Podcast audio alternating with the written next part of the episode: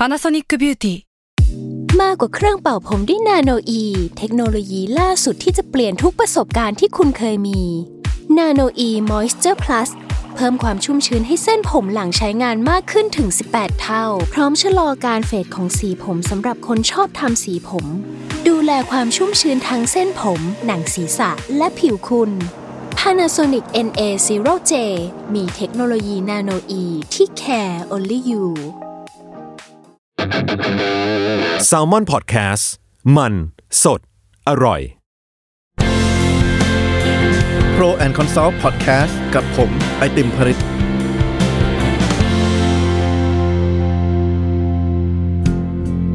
วัสดีครับ ผู้ฟังทุกท่านนะครับ ยินดีต้อนรับกลับเข้าสู่รายการ Pro and Consult นะครับ วันนี้เป็น EP หรือว่าตอนที่ 6 นะครับ หัวข้อเรื่องที่อยากจะมาพูดคุยแลกเปลี่ยนวันนี้นะครับ เป็นหัวข้อที่เรียบง่ายครับ เกี่ยวกับเรื่องของการเปลี่ยนแปลงนะครับ โดยเฉพาะเรื่องของว่าถ้าเราอยากจะเปลี่ยนพฤติกรรมคนคนหนึ่งเนี่ยเราควรจะทำยังไงบ้างครับคือท้ายสุดแล้วเนี่ยงาน consult แทบจะทุกอย่างเนี่ยมันเกี่ยวข้องกับการเปลี่ยนแปลงอย่าลืมว่าเวลาบริษัทเอกชน หรือว่าหน่วยงานรัฐบาลเขาจ้างบริษัท consult ให้ช่วยไปแก้ปัญหาเนี่ยท้ายสุดแล้วก็คือว่าเขาค้นพบว่าวิธีเดิมๆเนี่ยมันใช้ไม่ได้ แล้วเขาต้องการเปลี่ยนวิธีการทำงานเปลี่ยนยุทธศาสตร์นะครับเขาก็เลยจ้างบริษัท consult ขึ้นมาเพราะฉะนั้นการเปลี่ยนแปลงกับสิ่งที่ ผมแล้วก็ทีม consult เข้าไปทำเนี่ยถือว่าเป็นอะไรที่ที่เป็นเรื่องปกติมากนะครับ โดยส่วนมากในการเปลี่ยนแปลงที่สำคัญที่สุดเนี่ยมันอาจจะไม่ใช่แค่การเปลี่ยนแปลงในเชิงระดับภาพรวม หรือว่าการเปลี่ยนแปลงยุทธศาสตร์นะครับ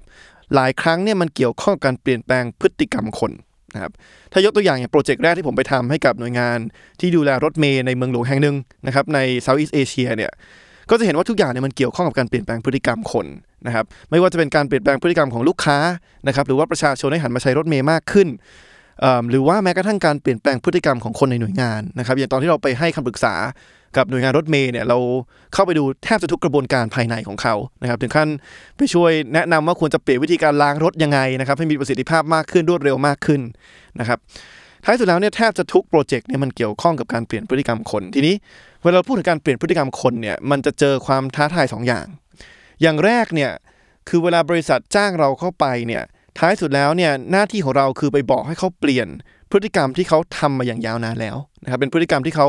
บางทีเขาเคยชินมานานมากนะครับยิ่งมีกลุ่มคนภายนอกเข้าไปบอก CEO ของบริษัทแห่งหนึ่งโดย CEO นี้อยู่มานานกว่า 10-20 ปีเนี่ยบอกให้เขาเปลี่ยนสิ่งที่เขาทำมาหลายปีเนี่ยยอมรับเป็นเรื่องที่ยากมากนะครับท้ายสุดแล้วเนี่ยการที่เราจะไปบอกคนคนหนึ่งที่มีความเชี่ยวชาญในอุตสาหกรรมนี้ประสบการณ์เยอะมากว่าควรจะเปลี่ยนวิธีการที่เขาทางานเนี่ยเป็นเรื่องที่มันไม่ง่ายนะครับ ยิ่งไปกว่านั้นในความท้าทายที่ 2 ก็คือว่าหลายครั้งเนี่ยเราไม่ได้เปลี่ยนแค่พฤติกรรม CEO คนเดียวนะครับอย่าลืมว่าแน่นอน CEO จ้างเราเข้าไป เขาก็มีความพร้อมในระดับหนึ่งแหละ ที่พร้อมจะรับฟังความคิดเห็นใหม่ๆ ว่าเขาควรจะเปลี่ยนวิธีการทำงานอย่างไรเปลี่ยนยุทธศาสตร์อย่างไร แต่หลายๆ ครั้งเนี่ยพฤติกรรมของคนที่เราต้องไปเปลี่ยนเนี่ยกลับไม่ใช่ตัว CEO นะครับแต่ว่าพฤติกรรมของคนในระดับปฏิบัติงานทุกคนในบริษัทนะครับหรือว่า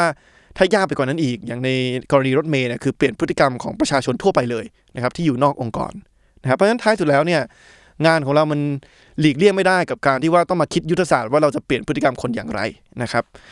ที่วันนี้เนี่ยผมจะมาแชร์เกี่ยวกับ 4 ปัจจัยนะครับ ที่ผมและทีมคอนซัลมักใช้เวลาเราคิดถึงว่าเราควรจะทำยังไงเพื่อเปลี่ยนพฤติกรรมคนนะครับ โดยส่วนมากเวลาผมอธิบายเรื่องนี้ผมจะยกตัวอย่างเกมเกมหนึ่งที่ผมมักเล่นกับนักศึกษาเวลาผมไปบรรยายตามมหาลัยนะครับ เกมที่ผมจะเล่นเนี่ยคือส่วนมากผมจะขออาสาสมัครหนึ่งคนนะครับนักศึกษาหนึ่งคนที่นั่งฟังอยู่เนี่ยขึ้นมาวิดพื้น 300 ครั้ง แน่นอนทุกครั้งที่ผมพูดตรงนี้ทุกคนตื่นเลยบางทีคนหลับมาชั่วโมงหนึ่งไม่ได้ตั้งใจฟังเพราะพูดนี้ตื่นเลย แต่ก็ไม่เคยมีครั้งไหนนะครับที่มีนักศึกษาคนไหนยกมือ แล้วก็ขึ้นมาวิดพื้น 300 ครั้งแน่นอนเป็นอะไรที่ที่ท้าทายมากนะครับ300 ครั้งผมเป็นทหารเกณฑ์มาก็คิดว่าก็ยังทำไม่ได้นะครับแต่ผมก็เลยเปลี่ยนคำถามนะครับคือผมเปลี่ยนคำถามแล้วก็จะถามน้องๆว่า แทนที่ผมจะขอให้คุณขึ้นมาเนี่ยผมถามกลับไป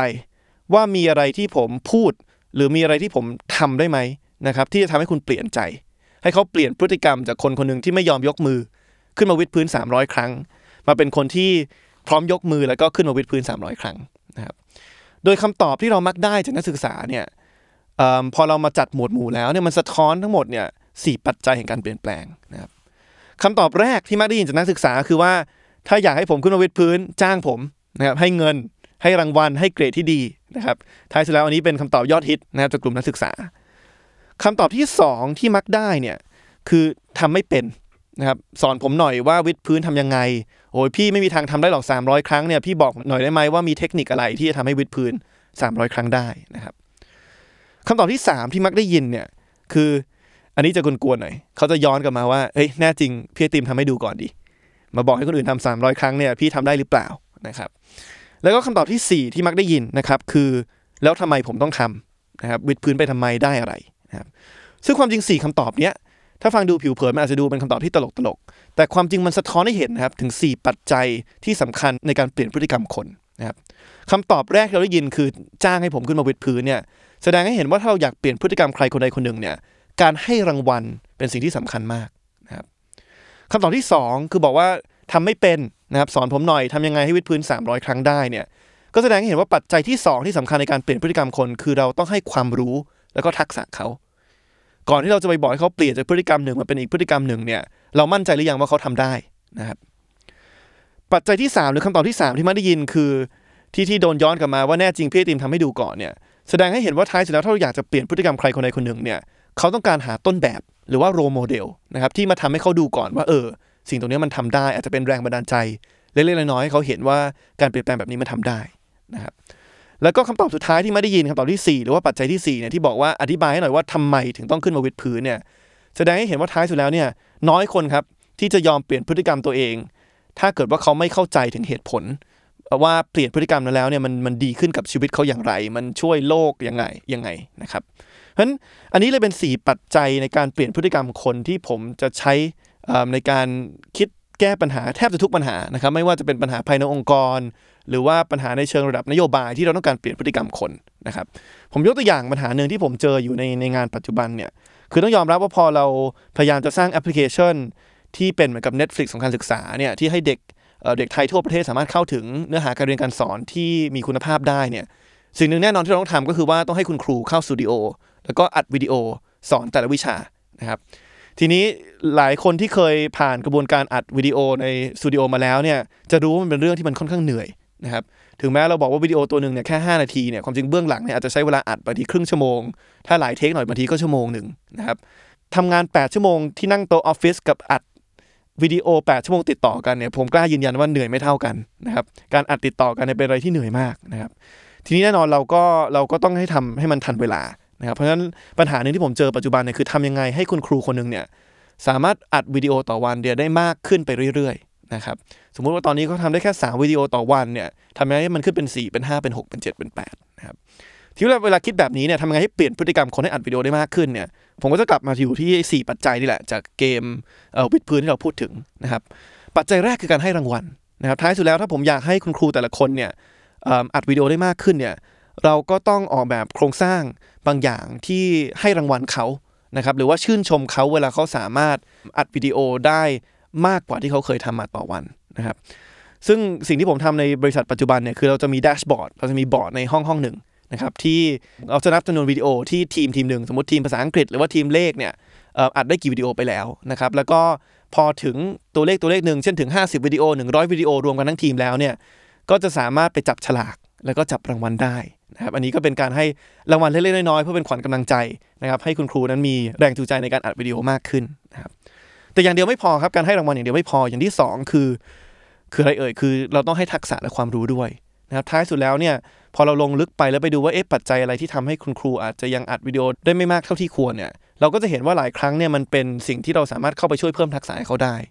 ครับหลายครั้งคืออัดวิดีโอได้ไม่เยอะเพราะว่าวันก่อนเขียนสคริปต์ไม่ทัน พอเขียนสคริปต์ไม่ทัน พอไปหน้างาน ก็ต้องเสียเวลาในห้องสตูส่วนหนึ่งในการมาเขียนสคริปต์ หรือว่ามาปรับแก้สคริปต์ที่เขียนไว้ในวันก่อนนะครับ เพราะฉะนั้นทำยังไงให้เราไปเทรนหรือว่าไปอบรมครูเหล่านี้ให้เขาสามารถแก้ไขปัญหาที่มันอาจจะทำให้แต่ละกระบวนการล่าช้าได้นะครับ อันนี้ก็เป็นสิ่งที่เราพยายามที่จะทำอยู่ในทุกๆ สัปดาห์นะครับ อย่างที่ 3 ที่เราทำนะครับคือการเป็นต้นแบบนะครับ อันนี้ก็สำคัญมากคือทีมครูแต่ละทีมเนี่ยก็จะมีเหมือนกับหัวหน้าครู แล้วก็พยายามจะกระชับตลอดนะครับว่าทำยังไงให้หัวหน้าครูเนี่ย ไปทำให้คุณครูทุกคนเห็น คืออย่าแค่ไปบอกเขาว่าต้องอัดวิดีโอได้มากขึ้น แต่ไปทำให้เห็นเลยนะครับว่ามันสามารถทำได้อย่างไร เพื่อเป็นต้นแบบเป็นแรงบันดาลใจให้กับคุณครูในทีมนะครับแล้วก็ท้ายสุดแล้วปัจจัยสุดท้ายเนี่ยผมว่าสำคัญสุดเลยนะครับซึ่งผมเจอมากับตัวประมาณ2อสามอาทิตย์ที่ผ่านมานะครับคือพอคุณครูที่อาจจะคุ้นเคยกับการสอนกับเด็กนักเรียนตัวต่อตัวเนี่ยต้องมาอัดวิดีโอติดติดกันในสตูเนี่ยสิ่งหนึ่งที่เขาจะเริ่มรู้สึกคือเริ่มล้า นะครับเพราะว่าสมัยก่อนเนี่ยเวลาเขาสอนกับเด็กตัวเป็นๆเนี่ยเขาจะเห็นปฏิกิริยาของเด็ก เขาสอนไปเด็กเข้าใจ เขาจะเห็นว่าเด็กมีรอยยิ้มนะครับเด็กมีความสุขกับการที่เขาเข้าใจสิ่งที่เขาไม่เคยเข้าใจนะครับเวลาสอนไปแล้วเด็กกลับมาบอกว่าเออ ไปสอบเราได้คะแนนดีเนี่ยเขาเห็นถึงประโยชน์ที่คุณครูคนนั้นได้สร้างให้กับเด็กคนนั้นนะครับมันก็เป็นแรงบันดาลใจที่ทำให้คุณครูนั้นมีแรง มีกำลังใจจะสอนต่อไป ทีนี้พอมันเป็นรูปแบบที่ว่าต้องอัดวิดีโอในห้องสตูเนี่ยเขาไม่เห็นเลยว่าสิ่งที่เขาทำเนี่ยมันนำไปสู่ความสุขของเด็กได้มากน้อยขนาดไหน นะครับสิ่งที่เราพยายามจะทำก็คือพยายามจะเชื่อมให้คุณครูเห็นนะครับโดยการให้ทีมที่ไปเก็บ Market Research ไปทำวิจัยทางการตลาดไปคุยกับเด็กหลายร้อยคนเนี่ยพยายามนำสิ่งที่เด็กเหล่านั้นพูดเกี่ยวกับสินค้าเราเกี่ยวกับแอปเราเนี่ยมาเล่าให้ครูฟังนะครับเพื่อให้คุณครูเนี่ยเขารู้สึกว่าเออความจริงมันมีเด็กกลุ่มหนึ่งที่รอ สิ่งที่เขากำลังทำอยู่นะครับมีเด็กกลุ่มหนึ่งที่พอเราเอาวิดีโอของเขาไปให้เด็กดูแล้วเนี่ยเด็กมีความสุขเด็กรู้สึกว่าเออเป็นวิดีโอที่ทำให้เขาเข้าใจสิ่งที่เขาไม่เข้าใจในห้องเรียนมากขึ้น พอเราทำอย่างนี้มากขึ้นเนี่ยรู้สึกว่าคุณครูก็จะมีแรงและกำลังใจมากขึ้น เขาเริ่มเข้าใจแล้วว่าเขาทำไปเพื่ออะไรอัดวิดีโอไปเพื่ออะไรเขาเห็นแล้วว่ามันสร้างประโยชน์ให้กับเด็กมากน้อยแค่ไหนนะครับเพราะฉะนั้นนี่คือเลยเป็น 4 ปัจจัยนะครับที่ผมจะมักใช้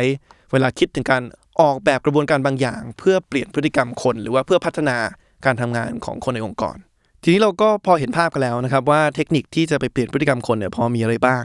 ทีนี้อยากจะมาขยายความนิดนึงนะครับว่าท้ายสุดแล้วเนี่ยทำไมการศึกษาเรื่องพฤติกรรมคนเนี่ยถึงเป็นอะไรที่สำคัญมากในการทำให้สังคมนั้นน่าอยู่ขึ้น ผมจะยกตัวอย่างบทเรียนบทเรียนหนึ่งที่ผมเคยสอนในห้องเรียนธรรมศาสตร์นะครับตอนนั้นผมไปสอนเรื่องพลเมืองศึกษาครับเราสอนเรื่องสิทธิเสรีภาพและก็หน้าที่ของพลเมืองนะครับแล้วผมก็เคย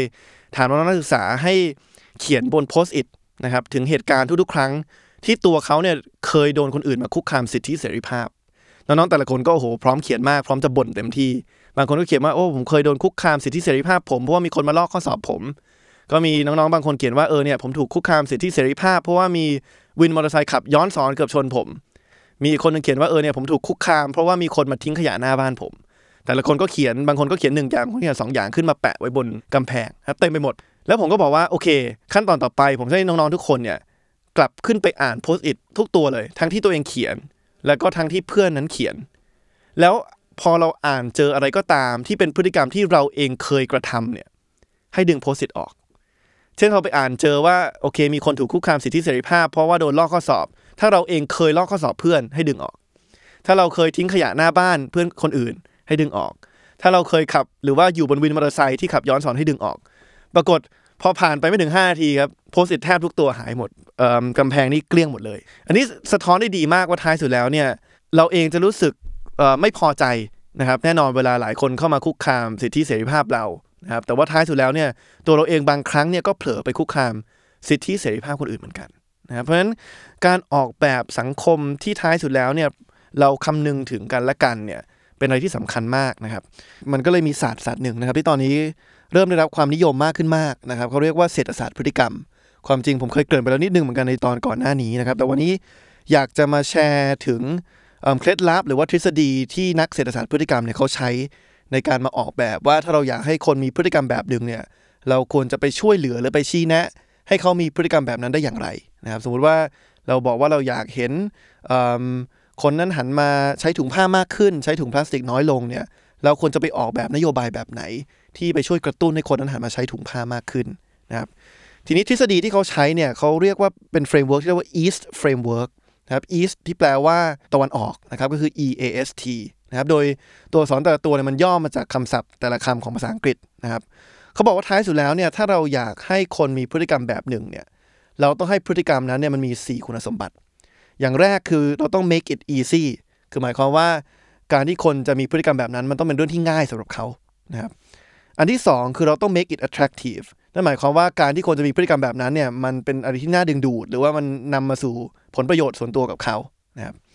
อันที่ 3 คือเราต้อง make it social นั่นหมายความว่าทำยังไงคนทุกคนในสังคมทำกันหมด ไม่ใช่แค่คนที่เราพยายามจะไปชี้แนะต้องทำคนเดียวนะครับ แล้วก็อย่างสุดท้ายคือเราต้อง make it timely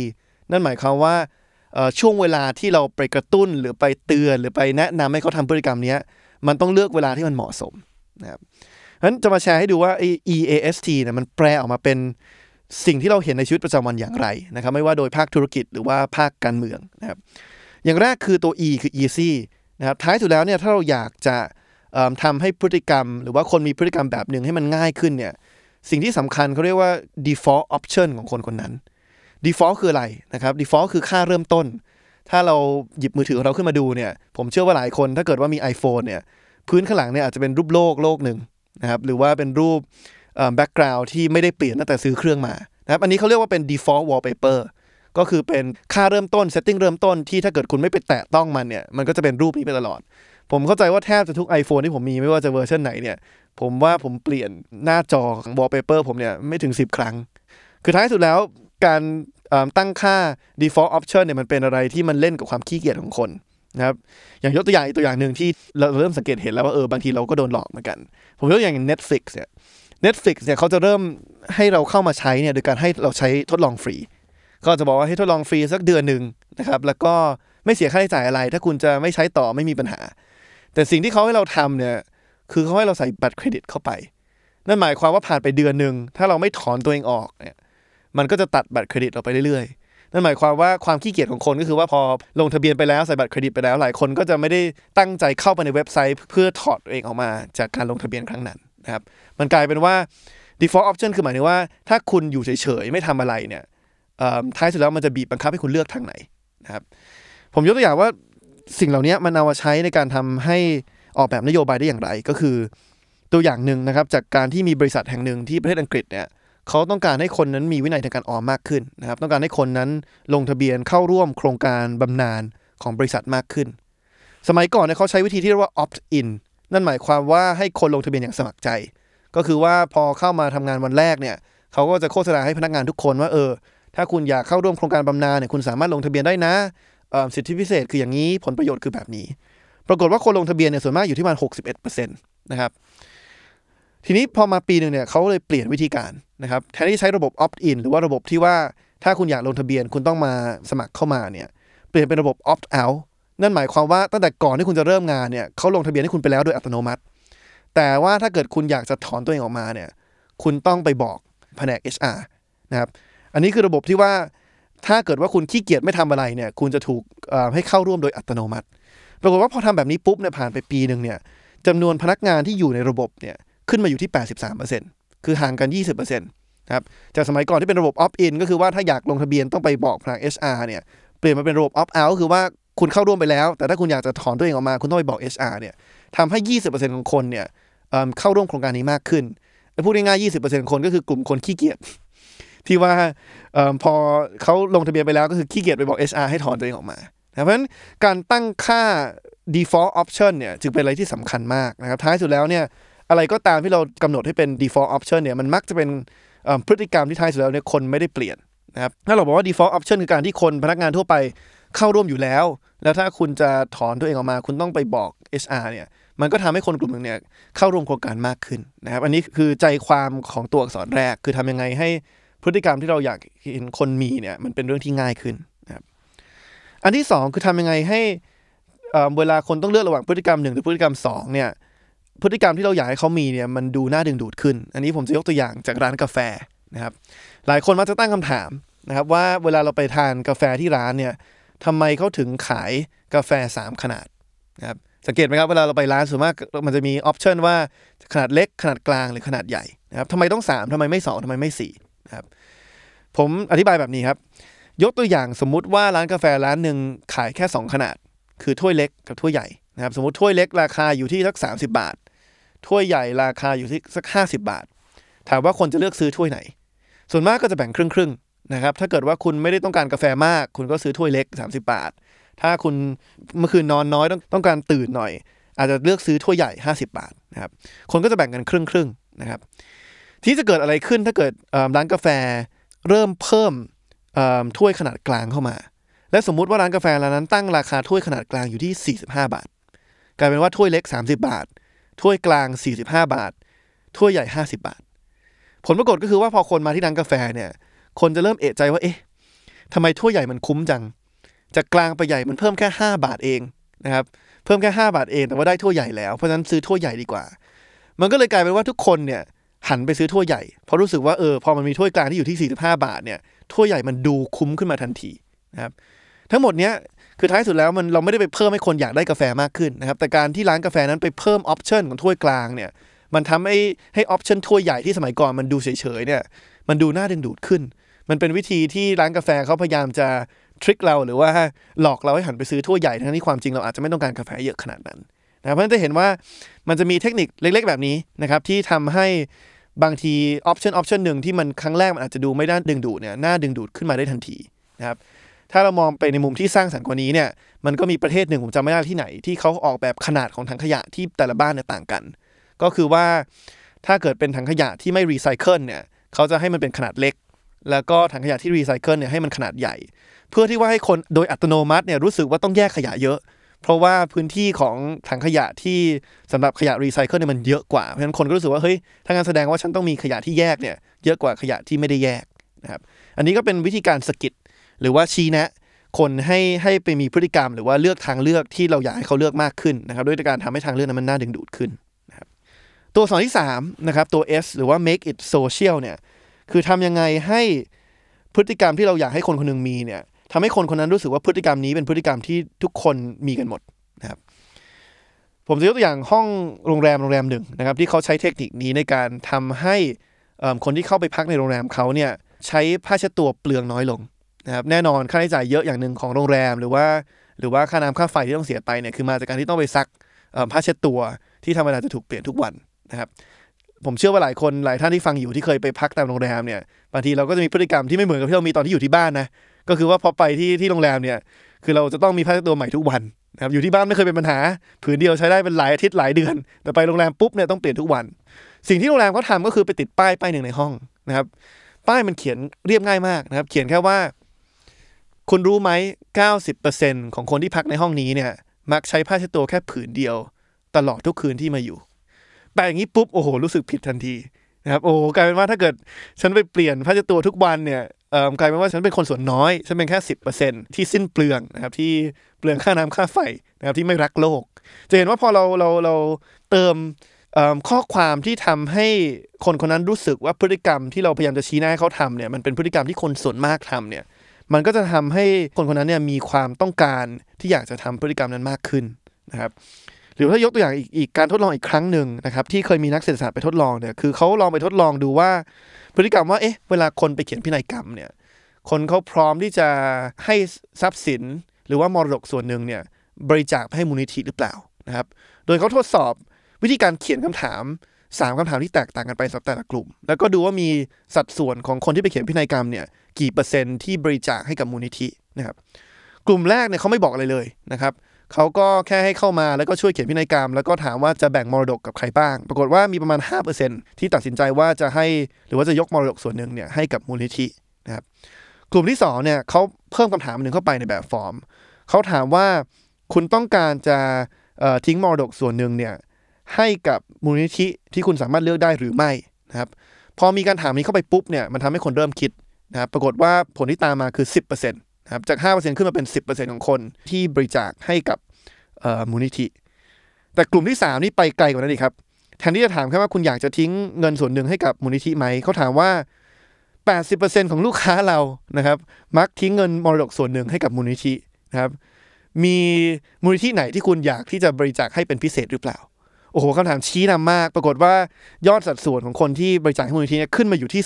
15%จะเห็นว่าแค่เปลี่ยนคำถามเล็กๆ น้อยๆนะทำให้คนรู้สึกว่าเฮ้ยคนส่วนมากมันมันเป็นคนดีว่ะ มันบริจาคเงินให้มูลนิธิเนี่ยทำให้คนพร้อมที่จะแยกมรดกส่วนหนึ่งมาให้มูลนิธิมากขึ้นนะครับ ส่วนตัวสอนสุดท้ายนะวันนี้คือตัว T นะครับ make it timely การให้คำแนะนำคนเนี่ยเราต้องดูเหมือนกันว่าเราจะให้คำแนะนำในช่วงเวลาไหนที่มันเหมาะสมนะครับ อันนี้ผมยกตัวอย่างการทดลอง ที่อเมริกานะครับ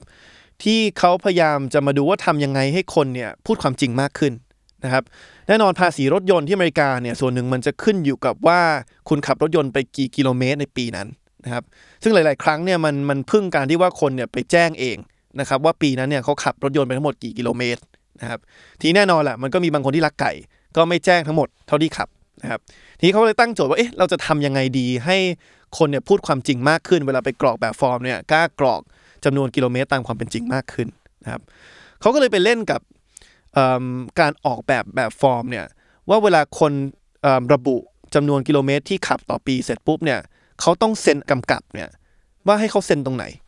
แน่นอนสิ่งที่เราคุ้นเคยกันก็คือว่าเราจะเซ็นล่างสุด ก็คือว่ากรอกรายละเอียดทุกอย่างมาหมดแล้วเนี่ยเราถึงเซ็นข้างล่างสุดนะครับ แต่เขาไปมองว่าถ้าเกิดเราบังคับให้คนขึ้นมาเซ็นข้างบนเนี่ยคือก่อนที่จะกรอกว่าคุณขับรถไปกี่กิโลเมตรต่อปีเนี่ยคุณเซ็นข้างบนก่อนเลยนะครับเซ็นข้างบนว่าฉันสัญญาว่าฉันจะพูดความจริงจากนี้เป็นต้นไปเนี่ยเหมือนกับเวลาเราเข้าไปในศาลเนี่ยเขาเชื่อว่าจะทำให้คนเนี่ยหันมาพูดความจริงมากขึ้น เพราะว่ามันเหมือนกับมันไปกระตุ้นจิตใต้สำนึกของคนให้ว่าเอ้ยฉันต้องพูดความจริงมากขึ้นเขาก็เลยลองมี 2 แบบฟอร์ม แบบฟอร์มหนึ่งก็คือเหมือนปกติก็คือเซ็นข้างล่าง อีกแบบฟอร์มหนึ่งที่เขาให้กับอีกกลุ่มหนึ่งเนี่ยก็คือเซ็นข้างบนคือเซ็นก่อนเลยก่อนที่จะเขียนว่าเราขับรถไปกี่กิโลเมตรต่อปี ผลปรากฏว่ากลุ่มที่2เนี่ยโดยเฉลี่ยแล้วตัดปัจจัยอื่นออกไปแล้วเนี่ยระบุจำนวนกิโลเมตรเนี่ยสูงกว่ากลุ่มแรกประมาณ 20%นะครับ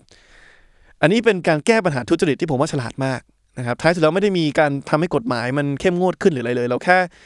เข้าใจถึงพฤติกรรมคนว่าเราจะไปกระตุกเขาตอนไหนที่ทำให้เขานั้นมีจริยธรรมมากขึ้น กล้าที่จะพูดความจริงมากขึ้น พร้อมที่จะทำตามกฎระเบียบมากขึ้นนะครับเพราะนี่คือ4 4ตัวอักษรนะครับที่นักเศรษฐศาสตร์พฤติกรรมเขาจะคุ้นเคยกัน ก็คือว่าทำยังไงพฤติกรรมมัน easy ทำยังไงพฤติกรรมนั้นมัน attractive social แล้วก็ timely หรือที่เขาเรียกว่า ease framework งั้นโอเควันนี้ภาพรวมเนี่ยผมว่าผมแชร์ไปเยอะแล้ว ทั้งเทคนิคเรื่องของเกมวิดพื้น หรือว่า ease framework ของนักเศรษฐศาสตร์พฤติกรรมว่าท้ายสุดแล้วถ้าเราอยากจะเปลี่ยนพฤติกรรมคนคนหนึ่งไม่ว่าจะเป็นเพื่อนร่วมงานเราในองค์กร ไม่ว่าจะเป็นพฤติกรรมแฟนเรา ไม่ว่าจะเป็นพฤติกรรมของคนในสังคมเนี่ยเรามีเทคนิคอะไรเล็กๆน้อยๆบ้างที่เราสามารถเอามาใช้ได้นะครับแต่ว่าก็ขอย้ำทิ้งท้ายด้วยด้วยคำเตือนก็แล้วกันครับว่าท้ายสุดแล้วเนี่ยเทคนิคที่ผมแชร์เนี่ยมันจะนำไปใช้ในทางที่ดีหรือทางที่ไม่ดีเนี่ยนี่ขึ้นอยู่กับจริยธรรมของผู้ฟังแล้วนะครับ เพราะว่าถ้าเกิดคุณฟังไปแล้วคุณรู้สึกว่าเฮ้ย เออเราสามารถหลอกให้ลูกค้ามาซื้อสินค้าที่แพงกว่าได้เนี่ยเออน่าไปลองใช้เทคนิคแบบนี้ คือการใช้แบบอาจจะไม่สร้างสรรค์เท่าที่ควรนะครับแต่ถ้าเรามองว่าเออเทคนิคเหล่านี้เราสามารถนำไปใช้เพื่อออกแบบนโยบายให้คนหันมาออมมากขึ้น ให้คนหันมาอนุรักษ์สิ่งแวดล้อมมากขึ้น หรือว่ามีพฤติกรรมที่ดีขึ้นกับสังคมเนี่ยอันนี้ก็เป็นเทคนิคเล็กๆน้อยๆเหมือนกันที่เราสามารถใช้ได้นะครับอันนี้ก็คือที่มาที่ไปของเศรษฐศาสตร์พฤติกรรมนะครับการศึกษาว่าจิตวิทยาของมนุษย์เนี่ย เขาคิดกันอย่างไร แล้วก็ท้ายสุดแล้วถ้าเราอยากจะเปลี่ยนพฤติกรรมคนคนหนึ่งเนี่ยมันมีอะไรบ้างที่เราสามารถไปสกิดหรือว่าชี้แนะได้นะครับก็วันนี้จะจบเพียงเท่านี้ก่อนนะครับ ก็ขอบคุณทุกคนที่เข้ามาฟังรายการนะครับ แล้วก็เดี๋ยวเรามาพบกันใหม่นะครับ กับรายการ Pro and Consult ทุกวันพุธนะครับ ทุกช่องทางของ Salmon Podcast วันนี้ลาไปก่อนขอบคุณมากครับ